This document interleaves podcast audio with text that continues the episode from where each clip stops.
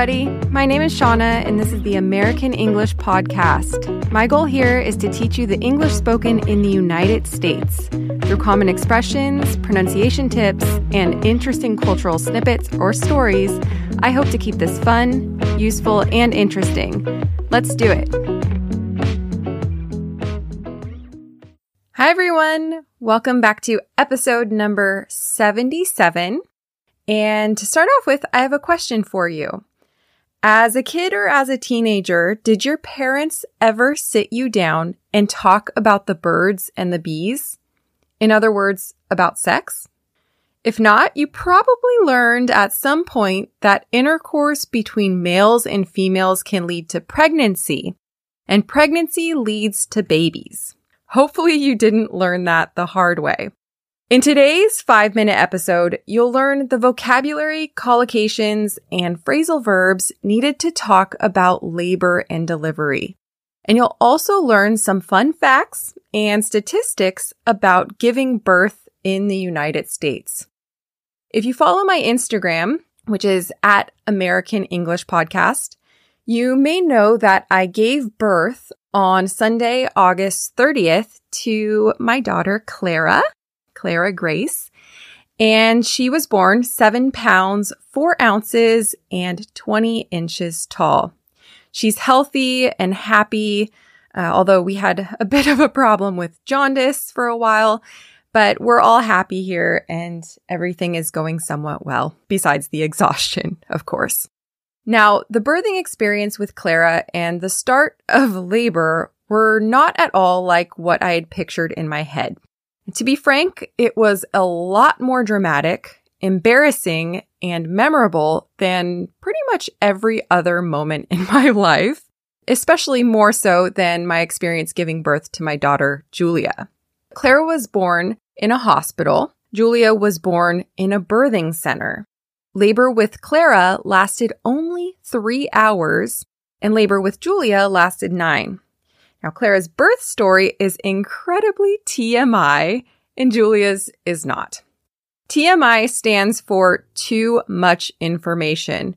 When we say that something is TMI, it means that there's too many details that are either disgusting, inappropriate, or unnecessary to share within that specific story. So as I said, my birth story is incredibly TMI. So there's no way to tell it to you without showcasing a very unflattering side of me. That's why I've decided to make my birth story with Clara only available inside of the classroom to premium subscribers. So if you are interested in accessing that content, then of course you can sign up at AmericanEnglishPodcast.com. Now, just a heads up before we begin, uh, make sure you're not eating anything if you're disgusted by birthing stories, because at times it does get a little bit graphic. So let's begin.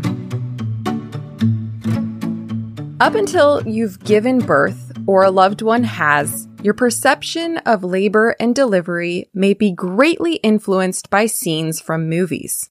You may recall this one. A pregnant woman is walking peacefully through a grocery store when she suddenly curls over and a gush of amniotic fluid comes pouring out from her nether regions onto the floor. Her water is broken and it's a mess. Almost immediately, she starts breathing heavily and is rushed to the hospital, where after a short period of time and a lot of screaming, a beautiful baby is born. As exciting as a Hollywood portrayal of labor is, it's far from realistic for the majority of women. Only about 15% of women experience their water breaking before the onset of labor. Also, for many, when the amniotic sac ruptures, the sensation feels like a slow, warm trickle of liquid rather than a gush. So no big surprises at the grocery store and no cleanups on aisle three. Now, let's create a hypothetical character. We'll call her Karen. Meet Karen. She's nine months pregnant with a baby boy and is getting anxious as the baby's due date approaches. Since she suffers from third trimester symptoms like acid reflux, aching hips, and back pain, days seem long and drawn out. The only signs of labor have been false ones, like Braxton Hicks contractions that prepare the uterus for birth. One day, out of the blue, Karen loses her mucus plug, which is a slimy substance that protects the contents of the uterus, so the amniotic sac, placenta, and fetus from the outside world. She remembers from her Lamaze classes that this happens when the cervix, which is the entryway to the uterus, begins to dilate or open up. She's excited now and wonders whether she'll go into labor soon. About a week later, Karen is overcome with nausea, strong cramps, and aching in her lower back and pelvis. Subtle contractions kick in, and overnight they get stronger, more frequent, and more consistent. When they're about four minutes apart, she heads to the hospital and is admitted because she's reached four centimeters dilated. Most hospitals admit women between four and six centimeters. Once admitted, the nurses want to know if she'd like to keep her placenta after birth.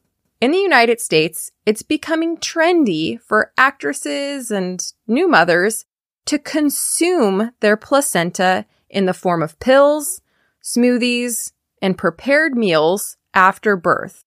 The reason being, the placenta contains protein and iron properties that can vastly improve postpartum recovery.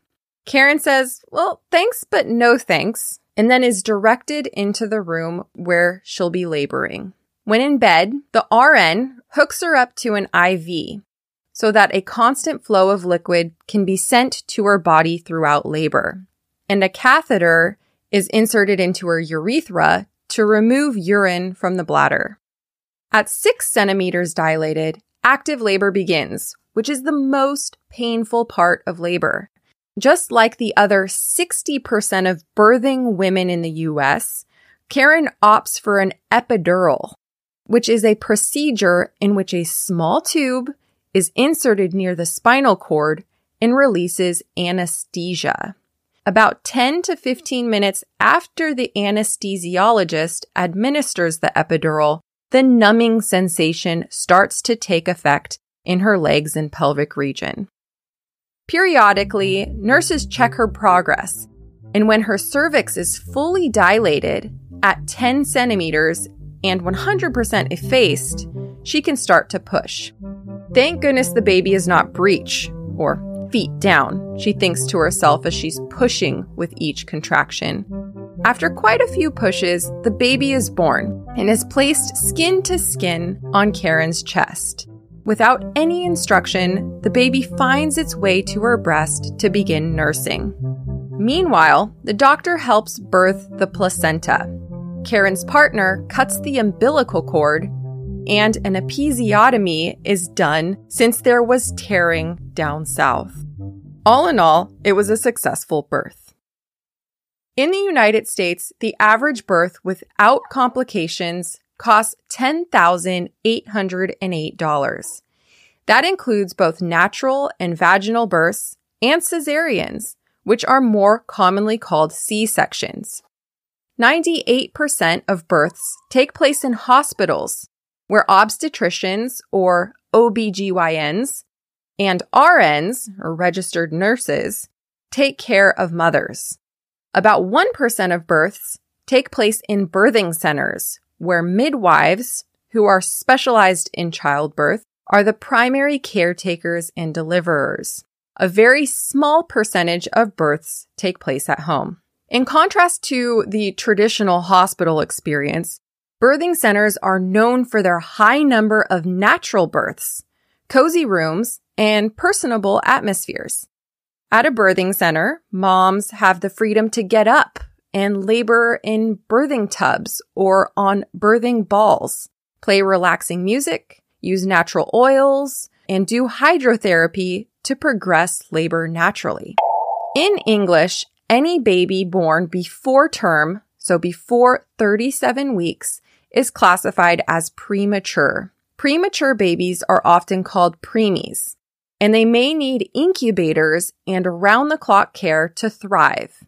Most times, this is provided at a NICU, or a neonatal intensive care unit. Although most pregnancies in the United States reach full term, which is anywhere from 39 to 40 weeks, the number of babies born before 40 weeks has increased from 57% to 73% in the past two decades, according to the Center of Disease Control. The reason for this spike is partially due to improvements in predicting due dates and also a national increase in scheduled C-sections and elective inductions. Today, in most places, a woman can choose to be induced at 39 weeks. This process usually involves Pitocin, so a synthetic form of oxytocin to get contractions going, and potentially extended days in the hospital. Around 31% of women in the US get C-sections, which is well over the ideal rate of 10 to 15% recommended by the World Health Organization. That's it for this five minute episode. I went a little bit over five minutes as usual, but I hope it was worth every second of your time. Now, as a reminder, five minute English episodes are more challenging than normal episodes because they're jam packed with vocab words and phrasal verbs and everything that I mentioned before. So if you want to access the definitions and exercises to dive deeper into your learning and access that audio recording of my birth story with Clara, be sure to sign up to premium content at AmericanEnglishPodcast.com. Thanks so much and have a good one. Bye. Thank you for listening to this episode of the American English Podcast. Remember, it's my goal here to not only help you improve your listening comprehension, but to show you how to speak like someone from the States. If you want to receive the full transcript for this episode, or you just want to support this podcast, make sure to sign up to premium content on AmericanEnglishPodcast.com. Thanks and hope to see you soon.